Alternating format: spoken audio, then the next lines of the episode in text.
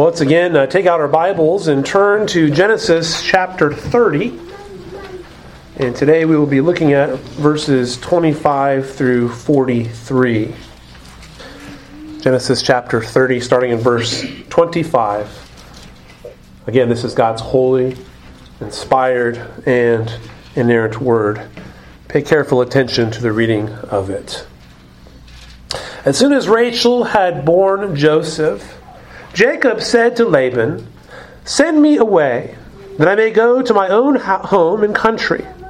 Give me my wives and my children, for whom I have served you, that I may, that I may go. For you know the service that I have given, given you. But Laban said to him, If I found favor in your sight, I have learned by divination that the Lord has blessed me because of you. N- name your wages, and I will give it. Jacob said to him, You yourself know how I have served you, and how your livestock have fared with me. For you had little before I came, and it has increased abundantly, and the Lord has blessed you wherever I turned. But now, when shall I provide for my own household also? He said, What shall I give you? Jacob said, You shall not give me anything. If you will do this for me, I will again pasture your sheep and keep it. Let me pass through all your flock today, removing from, from it every speckled and spotted sheep, and every black lamb, and the spotted and speckled among the goats, and they shall be my wages. So my honesty will answer for me later, when you come to look into my wages with you. Everyone that is not speckled and spotted among the goats and black among the lambs, if found with me, shall be counted stolen. Laban said, Good. Let it be as you have said. But that day, Laban removed the male goats that were striped and spotted, and all the female goats that were speckled and spotted, every one that had white on it, and every lamb that was black, and put them in charge of his sons. And he set a distance of three days' journey between himself and Jacob, and Jacob pastured the rest of Laban's flock. Then Jacob took fresh sticks of poplar and almond and plane trees, and peeled white streaks in them, exposing the white of the sticks. He set the sticks that he had peeled in front of the flocks and the troughs, that is, the watering places, where the flocks came to drink. And since they had bred when they came to drink, the flocks bred in front of the sticks. And so the flocks brought forth striped, speckled, and spotted. And Jacob separated the lambs and set the faces of the flocks toward the striped, and all the black in the flock of Laban. He put his own droves apart, and did not put them with Laban's flock. Whenever the stronger of the flock were breeding, Jacob would lay the sticks in the trough before the eyes of the flock, that they might breed among the sticks. But for the feebler of the flock, he would not lay them there. So the feebler would be Laban's, and the stronger Jacob's. Thus the man increased greatly, and had large flocks, female servants and male servants, and camels and donkeys. The grass withers, the flower falls, but the word of our Lord remains forever. You may be seated. Let's pray. Gracious Father in heaven, we thank you for this reading of your word. We ask, O oh God, that you would help us uh, pay close attention now to the preaching of the word. Uh, be with this, your servant. We ask, O oh God, that uh, what is said here is true and right, that we would come to a correct understanding of this passage. And also, we pray that you would apply this to our lives, that we may trust in you and be in awe of your work, your power, your glory, and that we would grow in our knowledge and our love for our Savior Jesus, in whose name we pray. Amen.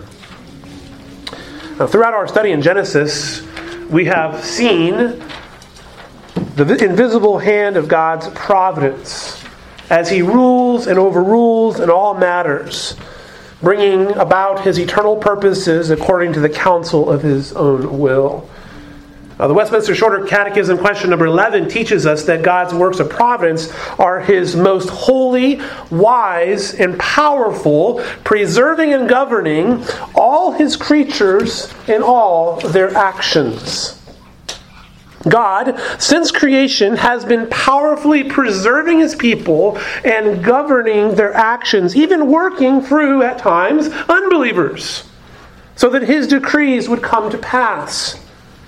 God causes his promises to come to fruitful fruition because God always keeps his promises.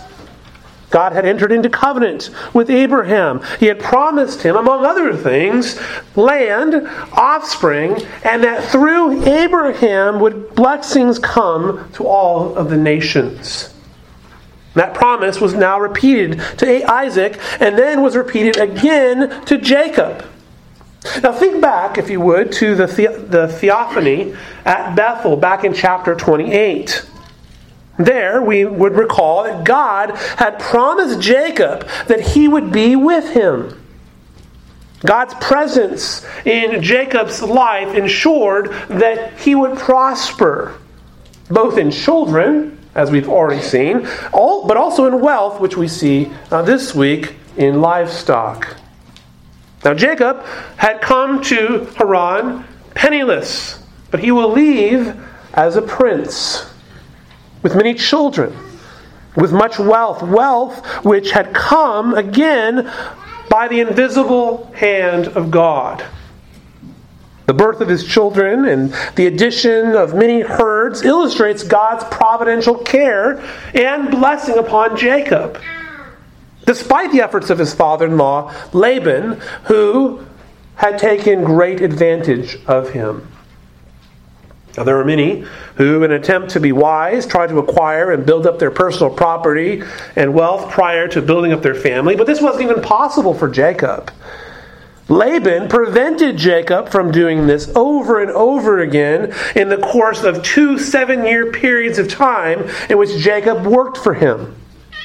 Instead of allowing Jacob to acquire wealth for himself, Laban attempted to leave him empty handed. Which is ironic considering that Laban's uh, question early on in, in Genesis chapter 29 and verse 15, he said, Because you are my kinsman, should you serve me for nothing? Well, this is exactly what Laban had done to Jacob. He would have left J- Jacob empty handed if he could. But God looked upon the situation and provided for his chosen patriarch. And so, the scene that we're looking at today records the, the final six years of Jacob's exile in Haran. Well, Jacob will later state in, in chapter 31 and verse 41 that for 14 years he had served for the two daughters, and for the final six years he served to gain flocks. In the end, Jacob will have spent 20 hard years working for Laban. Years which turn out were actually quite fruitful for him. Now, one more thing before we dig into the passage. You'll note in this section that there are some well, how can I say this? Some strange practices, some strange animal husbandry. Maybe you might even look at that and say this seemed kind of pagan in their practice. These rituals, which were thought to bring about desired animal characteristics through the placement of sticks or some sort of sympathetic magic or whatever it may be. Now, these passages must be read in context in the context of what comes later in chapter 31, there it is made clear that what came about concerning the varied colored goats and sheep was not because of this strange uh, animal practices, but rather by the hand of God. Again, God's providence at work. Even in spite of the actions of Laban, even in spite really of the actions of Jacob.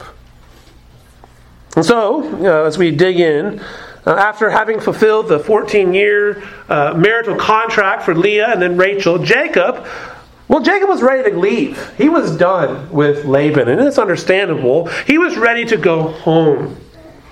But he was going to have to spend another six years before he's able to do that. Evidently, Joseph was born at the end of that 14 years. Didn't take long uh, after that, that Jacob said to Laban, Send me away that I may go to my own home and country. So, look, my time here is complete. I've done what you've asked. I've fulfilled all my obligations. I just want to go home. Now, if an indentured servant would be sent away with the appropriate supplies to get a new start for his household after the terms of services were rendered, this was the, the appropriate thing in, in the law to do. If you had a, a servant, uh, as they released from obligations, they would have something to go away with. Well, how much more should that be true for family? Laban should have sent Jacob away fully supplied, but of course, in typical Laban, you know, terms, he doesn't do that. He's unwilling to do that. Laban would have sent him away empty-handed were it not for God's intervention. Jacob at this point anticipates that Laban would continue to attempt to exploit him. It's all he wants really is to make a clean break. Look at verse 26. Give me my wife and my, my wives and my children for whom I have served you, that I may go, for you know the service that I have given to you. Now you might wonder why should Jacob need to ask for his wives and his children? Why should he have to ask for them? I mean, by right, the children and the wives are his. These are his wives. Leah and Rachel belong to him. These children are his children. De facto, though, Laban claimed them as his own, and he will say as much in chapter 31, where he says, to Jacob, the daughters are my daughters, the children are my children, the flocks are my flocks, all that you see is mine. He understood Laban's claim on this stuff.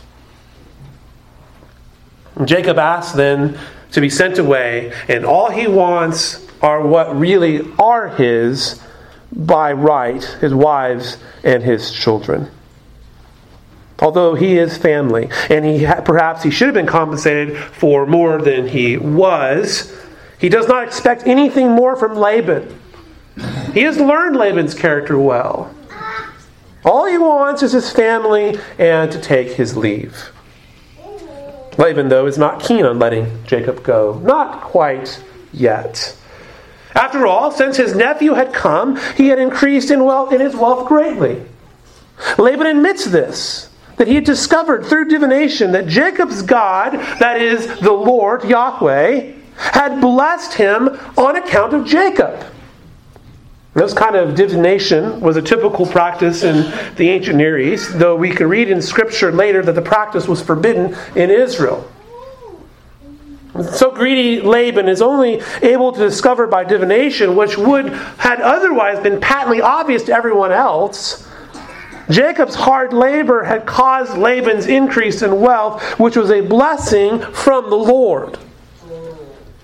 And here again, we see the powerful providence of God as He uses a pagan practice to accomplish His will.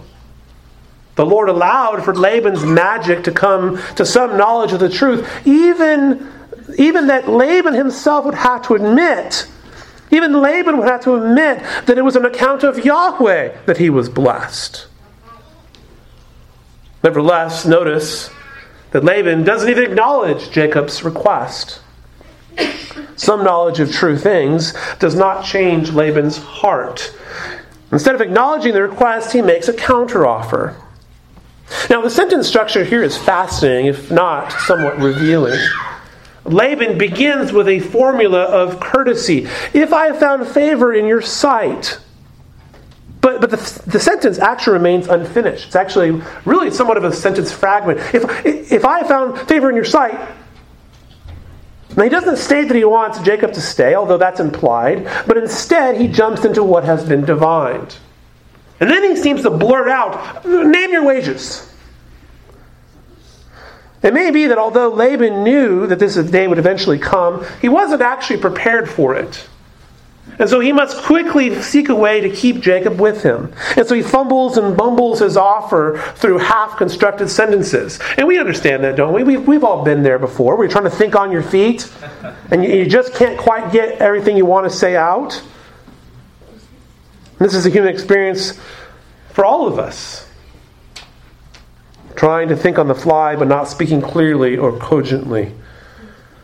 Jacob had brought Laban great blessings from the Lord, and the father in law was forced to admit that, which is one of the ironies of the situation. Often God transforms a destitute situation around for the people of God. And so here, Jacob was poor, and yet Laban's wealth was dependent on Jacob's presence. Jacob wants to leave. Laban doesn't want him to. He's, he's sort of grasping at straws at this point. He wants, him to, he wants to continue to take advantage of Jacob. And the language he uses here echoes his previous offer, offer. You may remember that. That's the offer which resulted in Jacob's humiliation, he ends up with the wrong wife. Here, the Lord will use Laban's scheming against him to, benefit, to the benefit of Jacob and his family. And so Laban says, as he has these sort of half constructed sentences, as he's sort of fumbling around of what to say, he says, Well, name your wages. But what, why should Jacob trust him after all these years? I mean, Laban hasn't, hasn't showed anything, anything but dis, for things to be distrusted. Jacob does not want anything from him. Instead of answering Laban's request, he reminds him of what a blessing he has been to him. Verse 29, he says, You yourself know how I have served you. You know Laban. You know the 14 years I've been with you. You know how your livestock have fared with me. He says, You had little before I came, and yet it has increased abundantly. And the Lord, Yahweh, has blessed you wherever I have turned. Even Jacob is admitting or helping Laban to see that it's not necessarily because of Jacob himself, it's the Lord on account of Jacob's presence with him. Because before Jacob came, Laban had very little. But now, God had blessed him greatly. And this is actually the first time that Jacob bears witness to God's blessing. Laban had just admitted as much, but everywhere he turned, as Jacob served, his livestock had thrived and he had grown in wealth. The Lord often will bless even the unbeliever through the ministry and work of believers. This is, in part, how you and I are salt and light in the community. When the body of Christ is in a place working and worshiping and bearing witness to the Lord, things change, lives change. Communities are changed, not because we're actively trying to change the culture, but because the gospel itself is transformative. West Plains will change. The Ozarks will change. Because as individual people come to saving faith in Christ, we can't help but see the world around us change as well.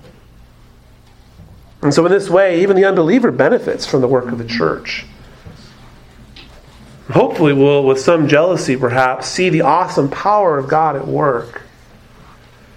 Laban certainly saw it, although in his case it didn't really change him. In fact, Laban even divined it, although it doesn't seem to have had any spiritual impact on him. Jacob, though, makes the point that God is the one giving the blessing to Laban through himself, and that Laban needed to see that. Laban needed to acknowledge the Lord in this. Nevertheless, it was now time for Jacob to provide for his own family. He has worked 14 years, and so he just, it was time to move on. It was time for him to go home. Now, again, typical of Laban, Laban seems unmoved by Jacob's speech. Especially, essentially, he just ignores it. Instead, he restates his question again What shall I give you? I don't want anything. But what do I need to give you? It's not even, the, it's not even answering the right question. Laban is willing to give stewardship over his flocks to gain what he wants. What he wants is to take advantage of Jacob. Jacob doesn't want anything. He only has one request, and that is to pass through the flocks and to take all the speckled and spotted among the lambs and goats as wages. In other words, what he wants are the abnormally colored animals. As lambs were normally white and the goats were usually black or brown.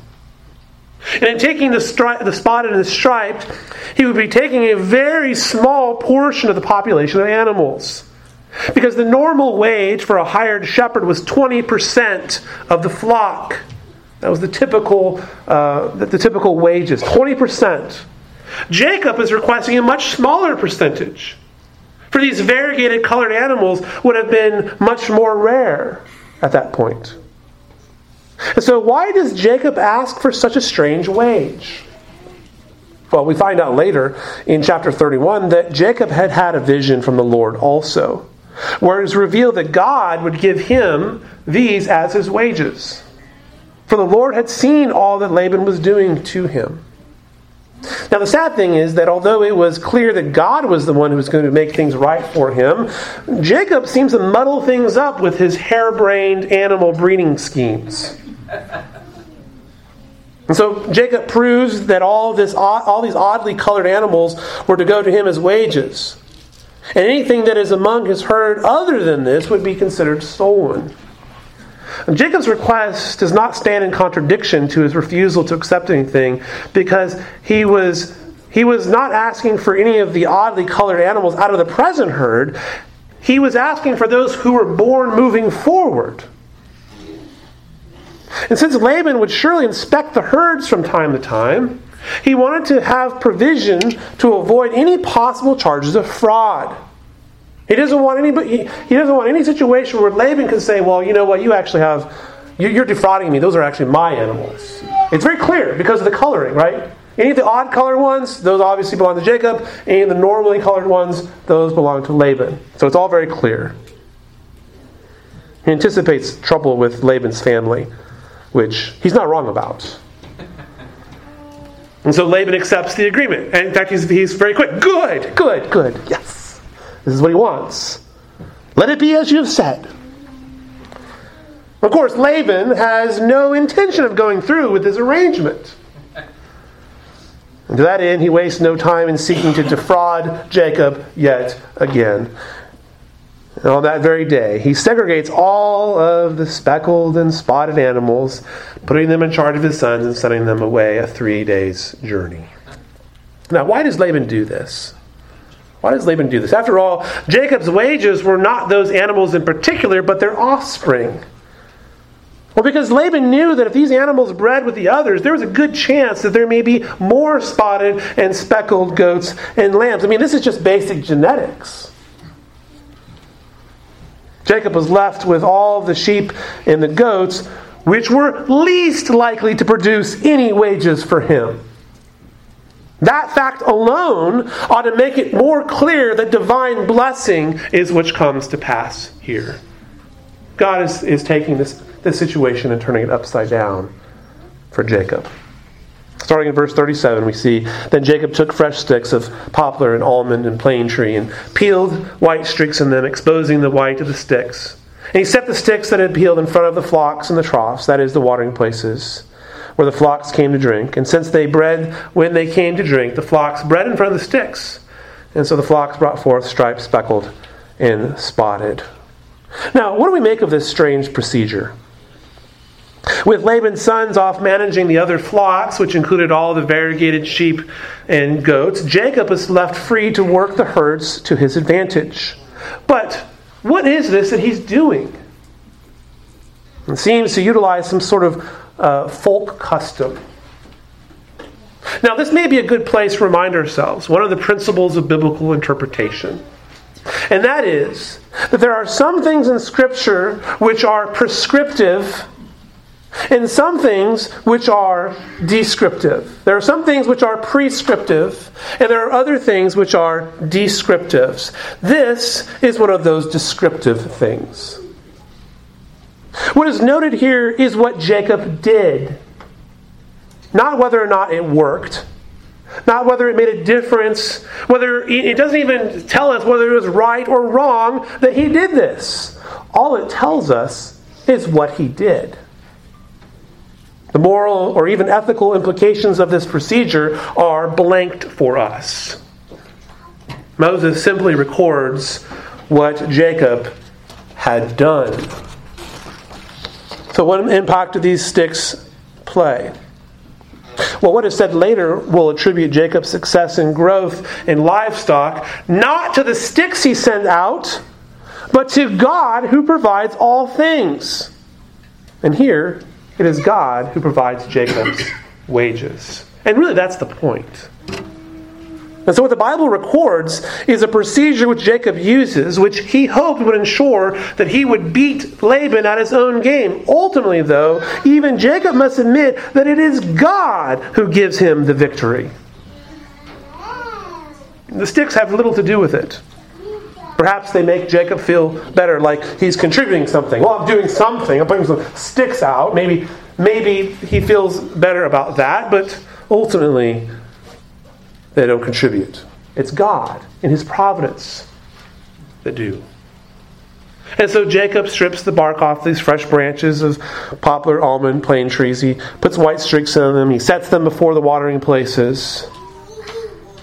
In doing this, Jacob superstitiously believed that this may cause the offspring to produce the spotted and speckled varieties. And so, what happened with the flocks and the herds? Well, as they came, they made it before the sticks. Jacob had so uh, adroitly put out.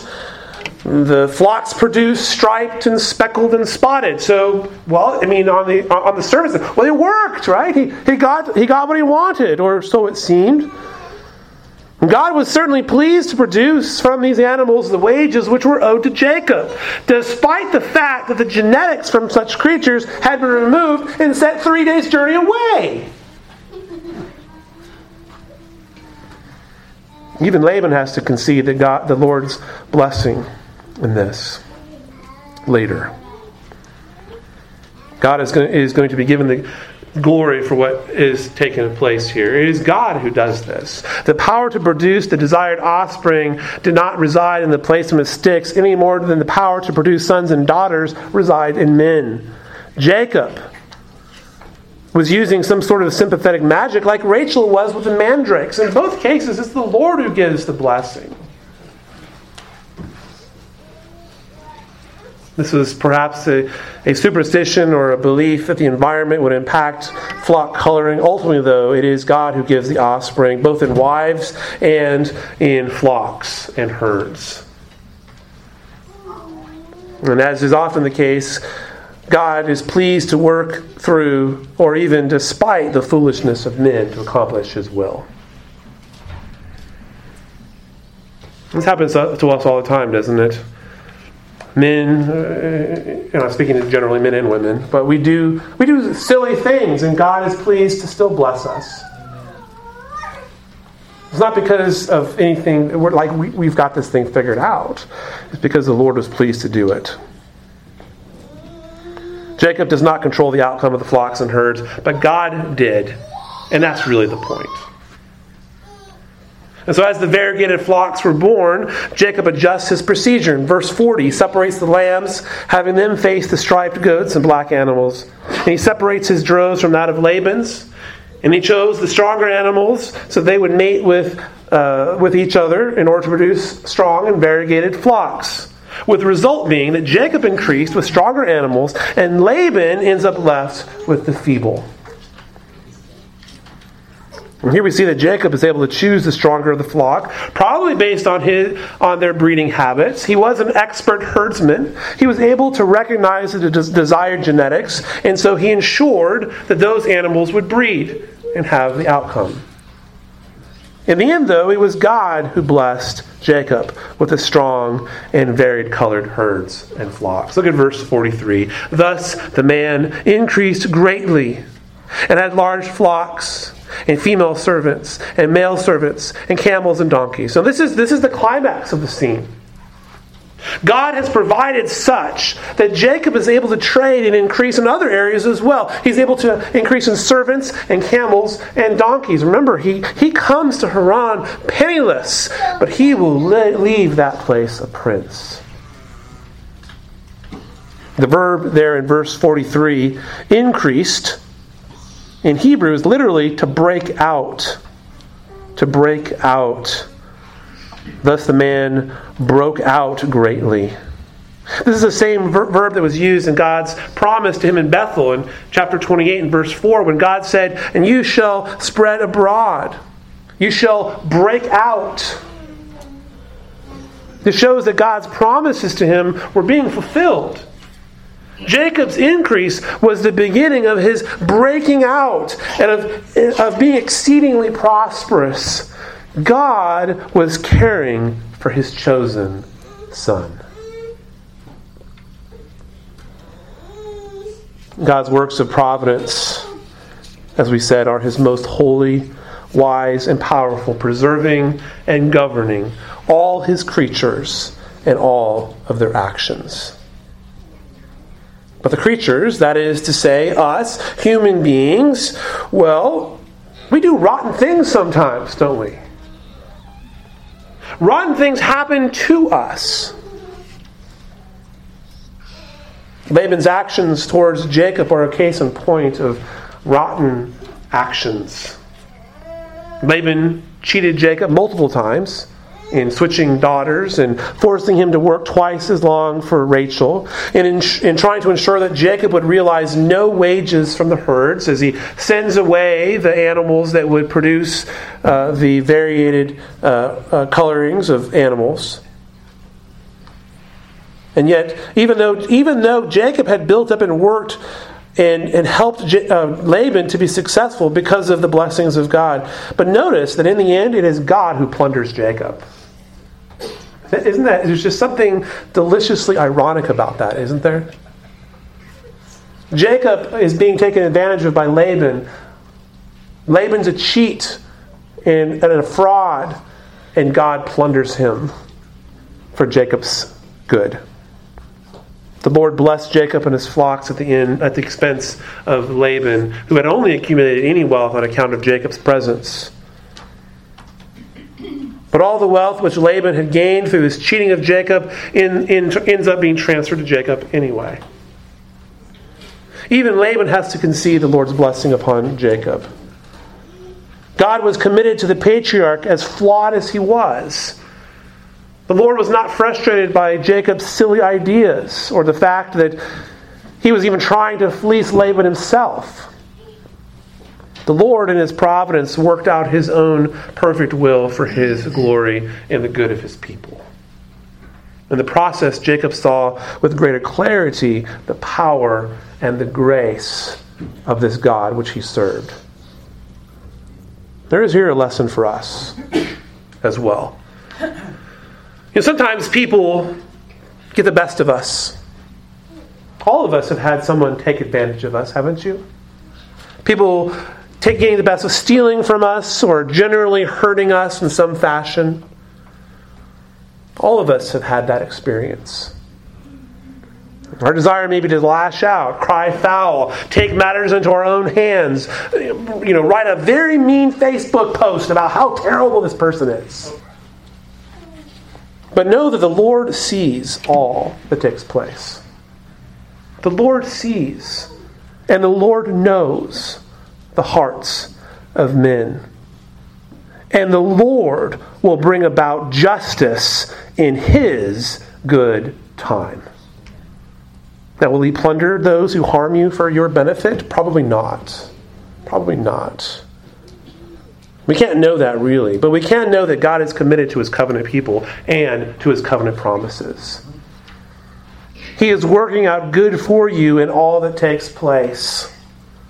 His hand of providence is working out His perfect will, even in your life. Even where people harm you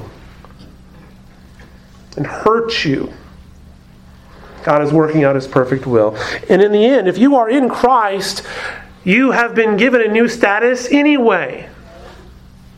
Remember, if you are a Christian, then you are an adopted child, a blood bought child of the King of Kings. You are already an heir of the promises. You are already a citizen of the heavenly kingdom. And the church is already inheriting the world. And the world has already been plundered for your benefit.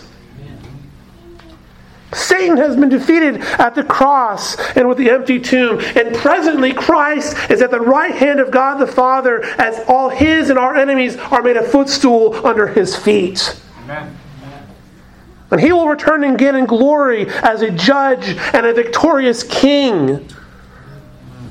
So, what can this world really do to you? Anyway.